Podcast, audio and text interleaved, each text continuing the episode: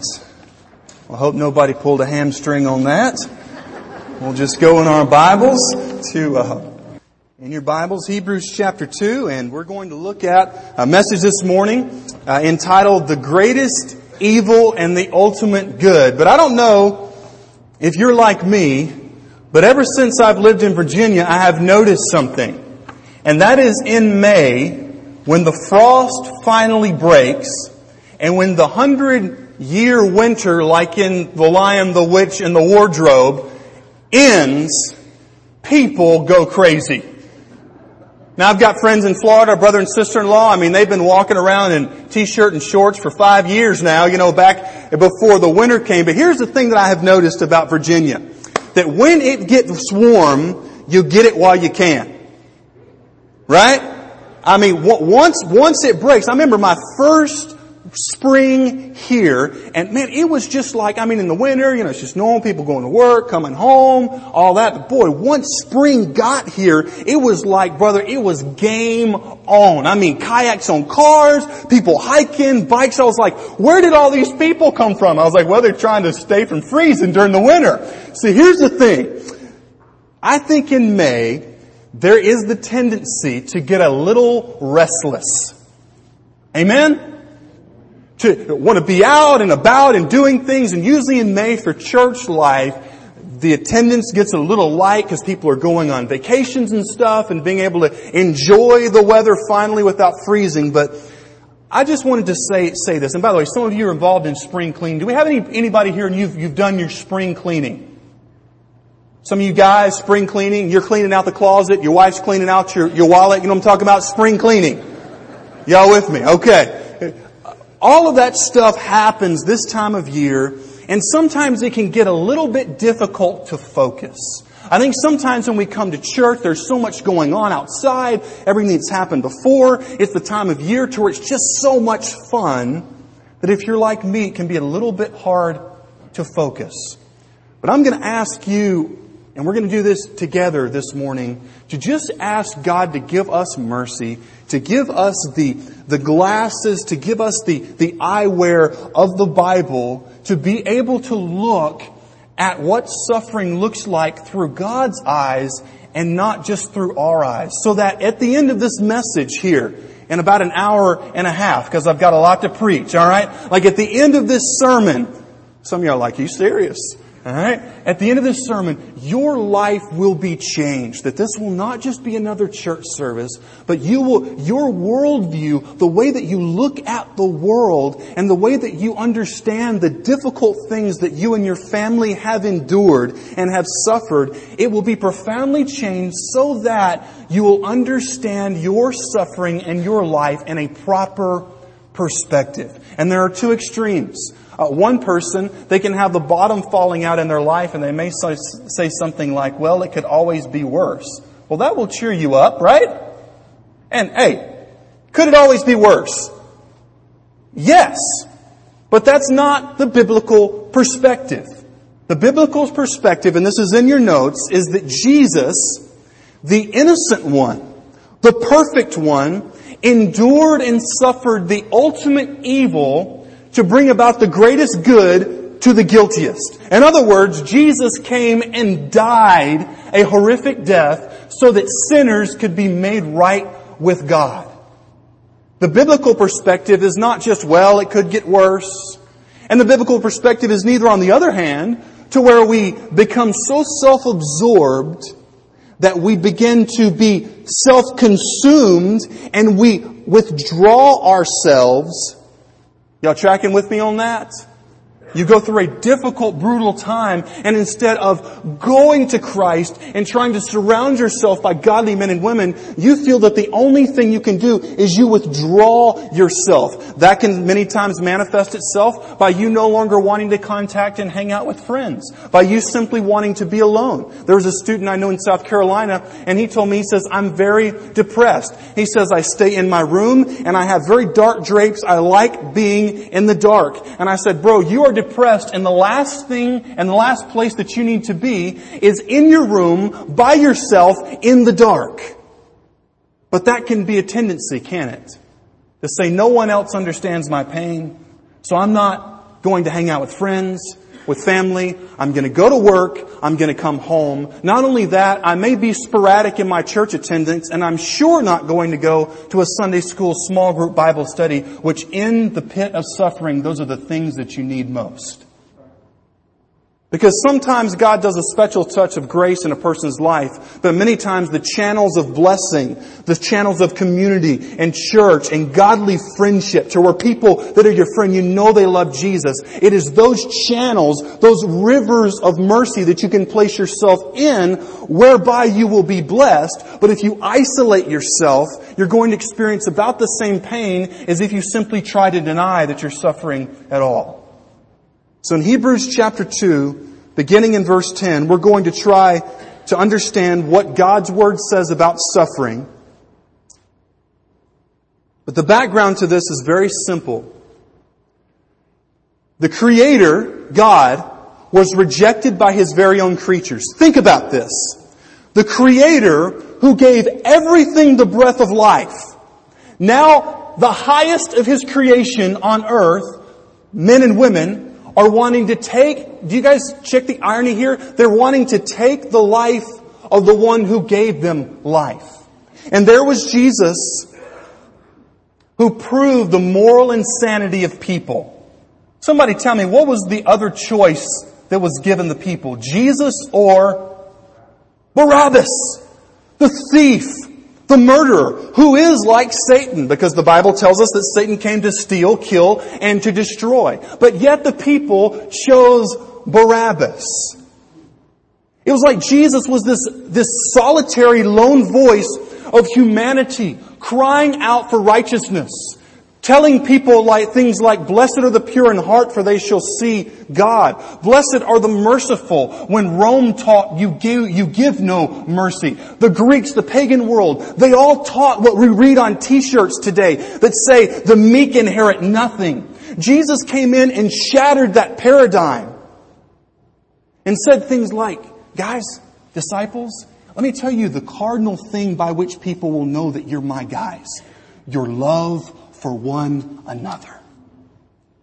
But yet there was Jesus, the Son of God, the revolutionary of all true revolutionaries, bringing a revolution that brought peace and true love and a relationship with God, as opposed to communistic bloodshed revolution or what we're experiencing here in America, socialism and the slow, I guess, poison of communism that way.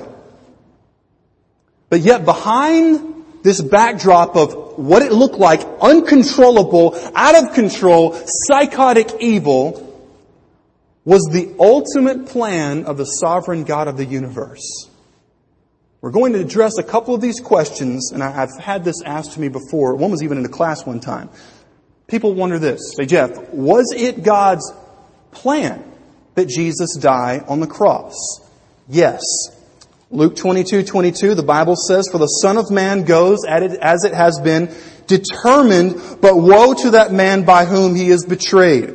Matthew chapter 18 verse 7, the Bible says, "Woe to the world for temptations to sin, for it is necessary that temptations come, but woe to the one by whom the temptation comes."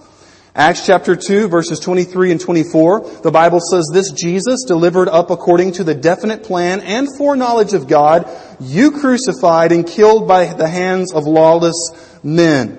Acts chapter 4, in verse 28, it says, in verse 27, it says, "For truly in this city there were gathered together against your holy servant Jesus, whom you anointed, both Herod and Pontius Pilate, along with the Gentiles and the peoples of Israel, to do whatever your hand and your plan had predestined to take place."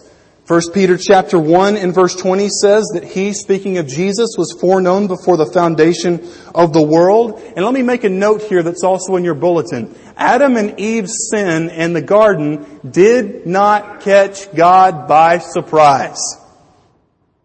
The cross was not God's contingency operation.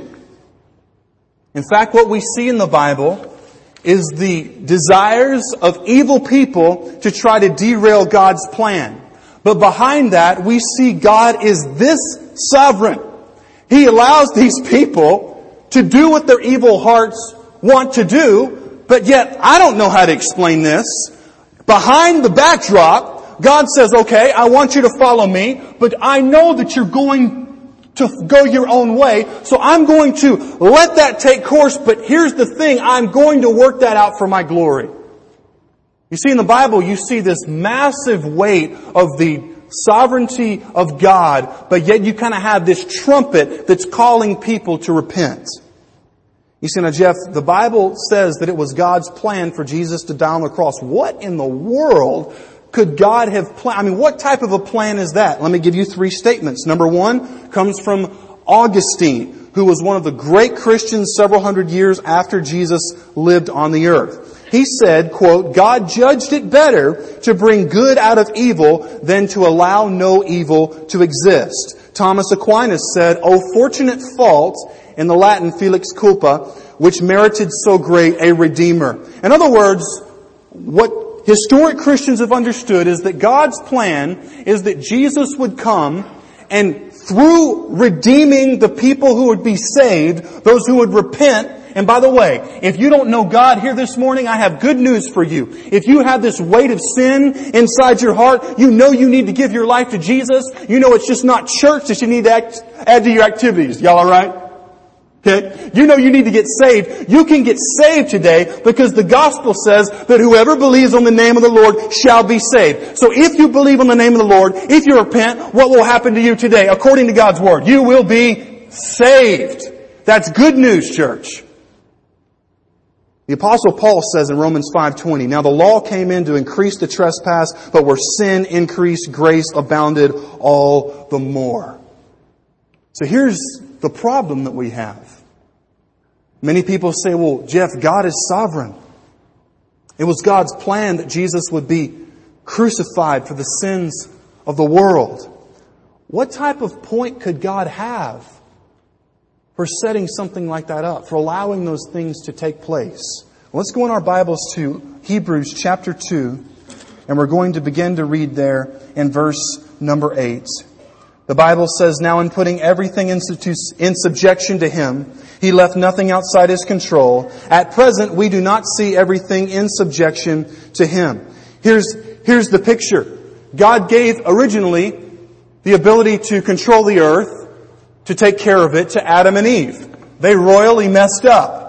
So here's the thing. This is a great theological point for those of you that are new in your faith, you're wanting to learn more about God's Word. There's a concept to where Adam, the original Adam, the historical Adam, is our physical and spiritual forefather.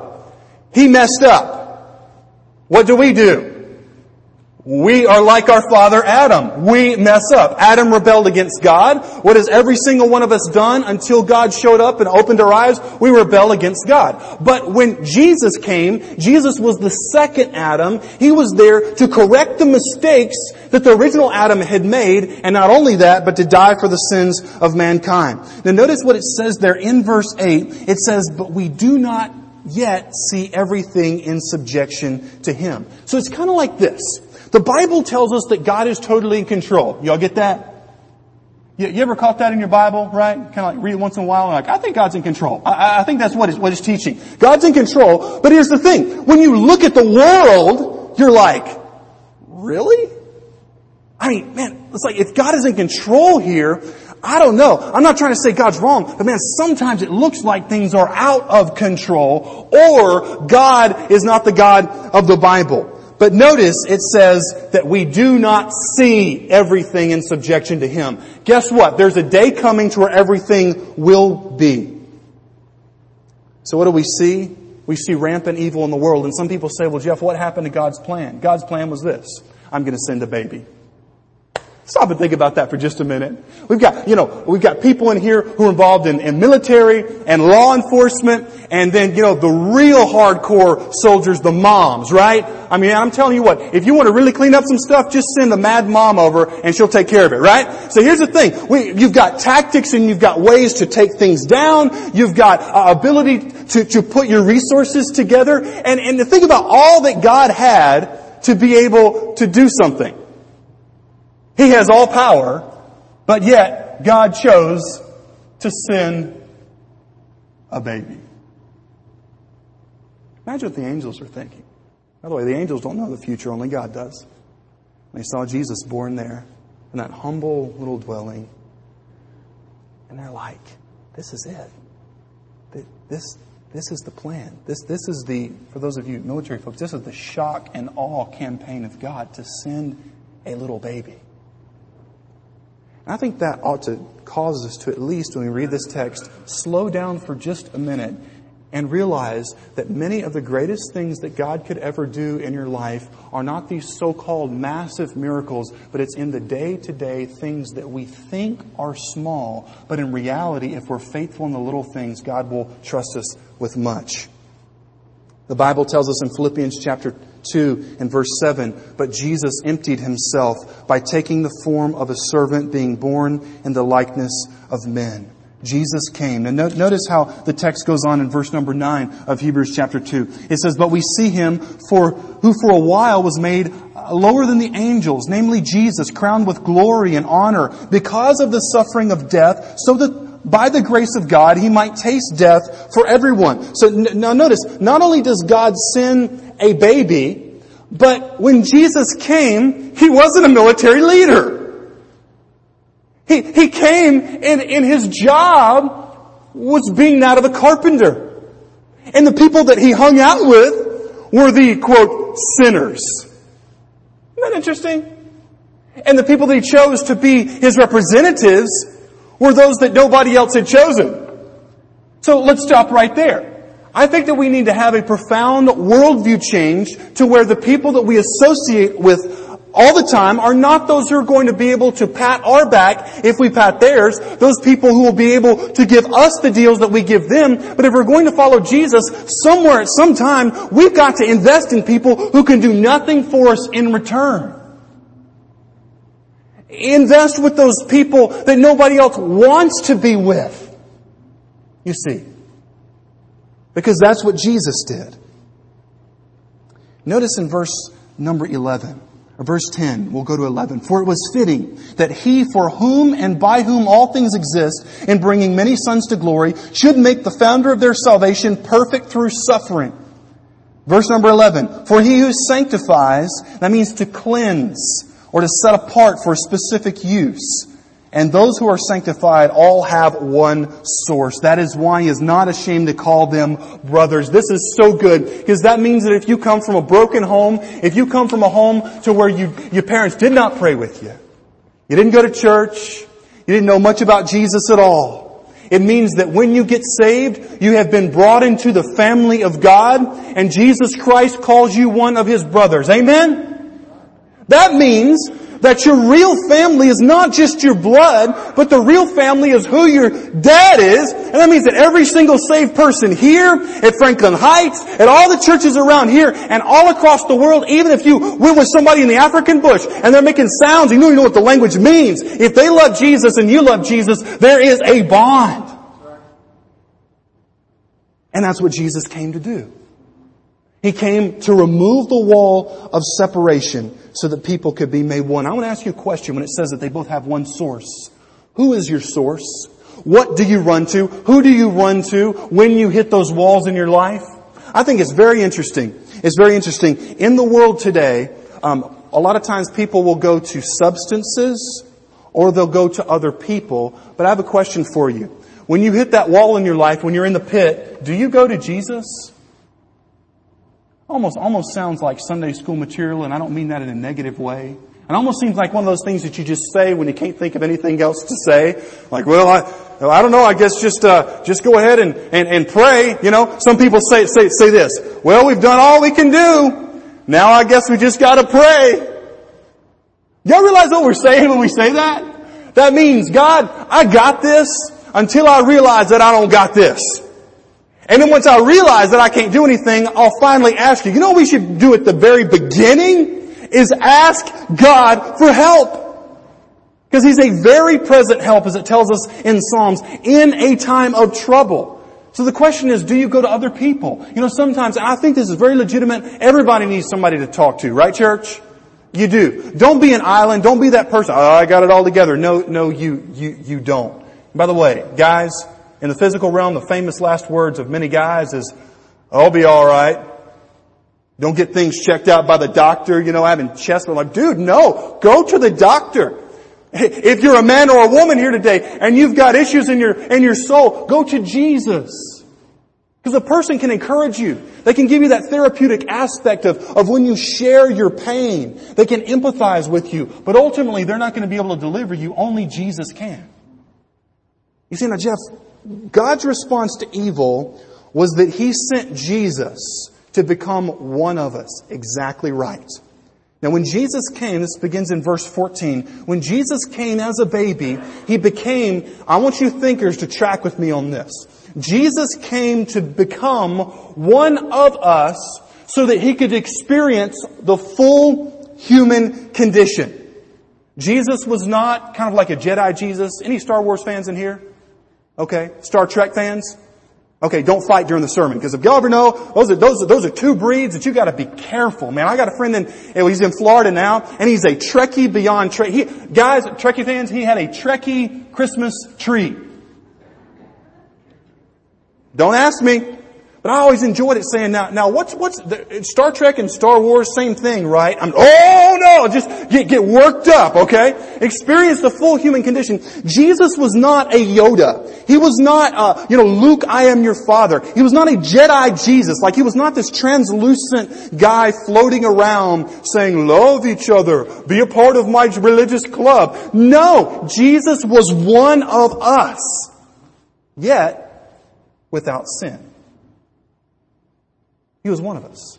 Let that sink in next time you don't think that it's worth it to pray. God is God. God is out there. I'm here. God doesn't. No.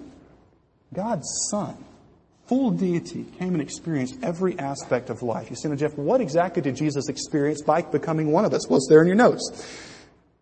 He experienced some pretty brutal things. Number one, He experienced undeserved betrayal. Had Jesus ever done anything wrong to Judas? No. He chose Judas to give Judas an extra chance to get saved. He loved His disciples, but yet Judas betrayed Him in the garden with the kiss of betrayal. Not only that, but Jesus experienced undeserved emotional abuse. It says in Matthew 26:65, then the high priest tore his robes and said, He has uttered blasphemy. What further witnesses do we need? You have now heard His blasphemy. Let me ask you a question. The times that you have been lied about in your life, now obviously we don't have time to verbalize that all to one another, but I want you to think of your reactions internally when you knew that somebody was lying about you when you weren't there, but even more so when they lied about you in the presence of a group. Jesus experienced undeserved emotional abuse. Not only that, Jesus experienced undeserved mental abuse. They said He deserves death.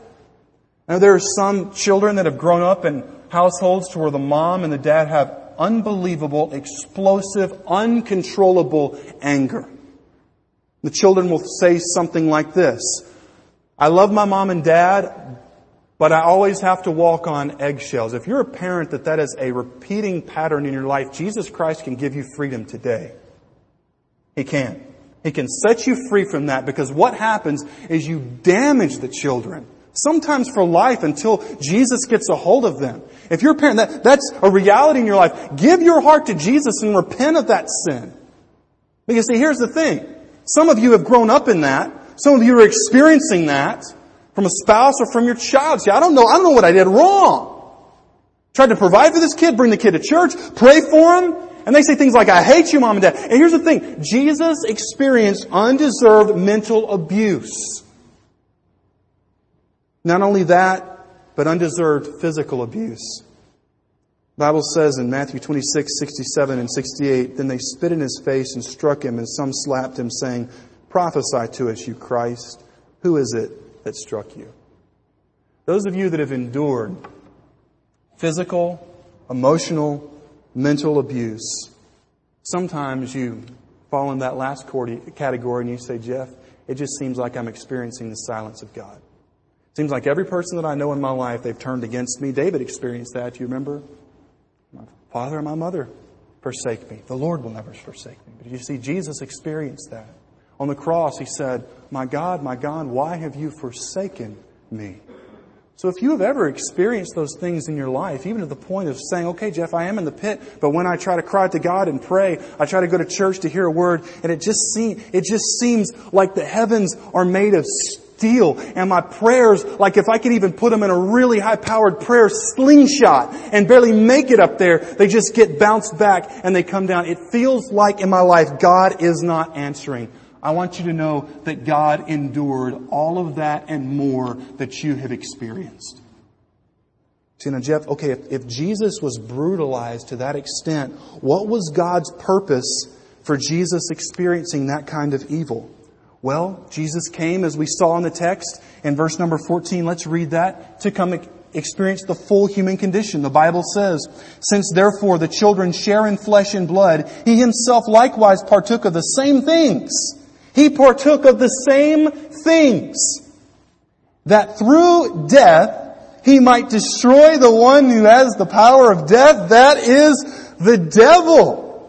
What an amazing passage. You see, here's the thing. Jesus came in flesh like us to experience all and more that we could ever experience. But here's the thing. He also came to experience what we never could experience, and that's having victory over death, victory over Satan, and an ultimate bringing people back in a relationship with God. That should blow your minds, because some of you, I'm so encouraged. Some of you are like, "Man, Jeff, I'm telling my friends about the Lord. I've been able to bring people to church. That's so awesome." But here's the thing. The only thing you can do is bring them to Jesus. We all tracking? You can't save anybody. And by the way, I can't save anybody. A priest can't save anybody. A TV preacher, even if he tells you to put your fingers on the TV screen, all right, he can't save you. All that we can do is point people to Jesus.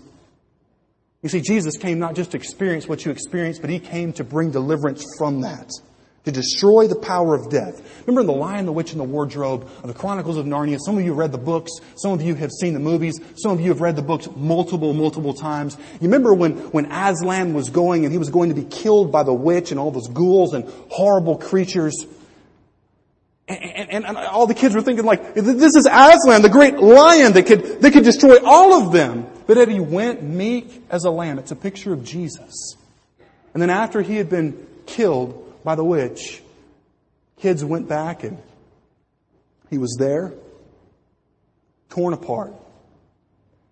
And then as they left, they came back and he was alive again. And here's something that C.S. Lewis wrote about the witch. He said, "She would have known that when a willing victim who had committed no treachery was killed in a traitor's stead, the table would crack and death itself would start working backwards." You see, this, I enjoy humor, I enjoy wittiness, and this is the amazing thing about the gospel. That when Satan knew, by the way, Satan knew that God had sent Jesus into the world because Satan tried to take him out. And then when Jesus was dead, I mean, if you're Satan, you kill somebody, they use Duck Dynasty, they dead, right?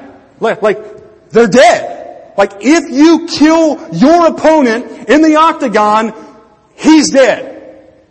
But then 3 days later, if he gets back up, glorious over life and death, having been there, done that, got the Mountain Dew t-shirt, and now here he is, resurrected again, it's kind of like, what you got now, Hoss? You see, that's the point of the gospel, that Jesus experienced what you experienced, but He was able to bring deliverance from that. I think it's such an amazing thing when we think about Jesus, as it says here. Notice the text again, mark this, underline this in your Bible, that He was the one who destroyed the power of death. Man, I think about back in Louisiana, Mom and Dad, they're serving in a church there, and we had some friends who were Cajuns, and I love that because Cajuns kill alligators, all right?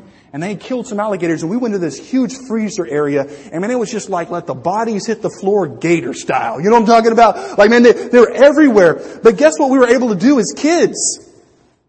Lots of things that you would not be able to do if they were alive. You could sit on them, you could open their mouths, you could take pictures. I mean, it's kind of like the same thing, like Mike Tyson. What do you call Mike Tyson with no arms? Anything you want, because he can't hurt you. Some of y'all get that later. Y'all like that? Okay.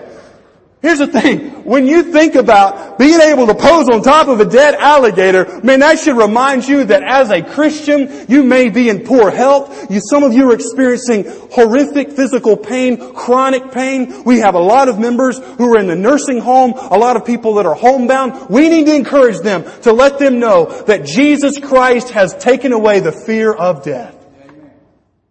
He's taken it away because He's been through it. And it's not just one of those things that you gather around a group of chairs and you tell about all your problems and how bad you stink at life. I do this, I do this, I do this, I do this. Now God uses some groups like that to help some people. I don't let you know with Jesus, it's not that way. Jesus says, you've been through that, I've been through worse. Let me bring you out of that and instead of simply telling you that I know your pain or that I feel it. Not only did Jesus come to destroy the power of death, but He came to destroy the power of the devil. It says there in verse number 14 and 15, it says that He was there He might destroy the one who has the power of death. You know, on Wednesday nights we've been going through different religions, and we've just been, at least I have, once again blown away by the fact that there are billions of people on this planet that have no hope. The Hindus are hoping that they can do enough so that they can get enough karma built up. They can be loyal to their caste system to the extent that one day they will just as a person dissolve into the ultimate reality. We have Buddhists all around the world and many here in the United States that their best hope is nirvana, enlightenment, the snuffing out. There are over 1 billion Muslims on this planet. Millions here in the United States who are trying to do enough so that they will enter into paradise. And then there's the average American who's pretty secular in their worldview, who may come to church once in a while, but all they're really wanting to get out of life is a good husband, a good wife, a good degree, a good skill set, a good job. And at the end of the day, they say, whoever has the most toys wins. No, sir, because there are no hearses that are pulling along a trailer. And every single one of those groups is under the power of the devil because every single one has wasted their life. All he wants you to do is to waste your life. You say, Jeff, I'm not a Buddhist. I'm not a Muslim. I'm born and bred and raised in Franklin County. I believe there's a God, but I know there needs to be a work that's done inside my heart. Today, you need to give all of your life to Jesus. Not part, but give it all. And in Jesus' suffering, verse 17 tells us, not only did He conquer the power of death, but He destroyed the power of the devil. Verse 17 is awesome because it says that so that he might become a merciful and a faithful high priest in the servant of God, in the service of God, to make propitiation for the sins of the people. Propitiation, it's a big Bible word that simply means the substitute who pays your penalty. Now, a lot of us, we don't like taking handouts, right? If I don't work for it, I don't want it. Guess what? You could never work for your salvation. This is the hydra of ancient mythology that manifests itself and resurrects itself time and time again in the South. You talk to people about Jesus, they say, well, I'll try to do better. No. Can't work. You see, because it's not God's just wanting you to balance some mythical scale of the good and the bad, but Jesus came to pay all of it because you could never pay it. Because even if you started being a good little boy and a good little girl and a good little adult and go to your Sunday school class and read your little quarterly and come to the Wednesday night meetings, all of that doesn't mean a hill of beans because you can't change your heart. That's why the Bible says that Jesus came to make propitiation for the sins of the people. And in doing that, He is able to identify with you to bring you comfort in the midst of your suffering. And then even more so in verse number 18, for because He Himself has suffered when tempted, He is able, this is great, He is able to help those who are being tempted.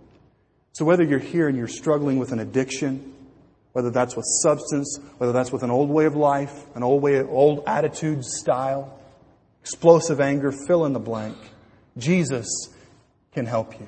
Jesus can deliver you. And if you say, Jeff, it's not so much me struggling with an addiction of sorts, but I am deep in the pits of depression. The Bible says that Jesus can give you comfort because He's able to identify with you. Now, the old song, I was going to say this to some of the younger folks.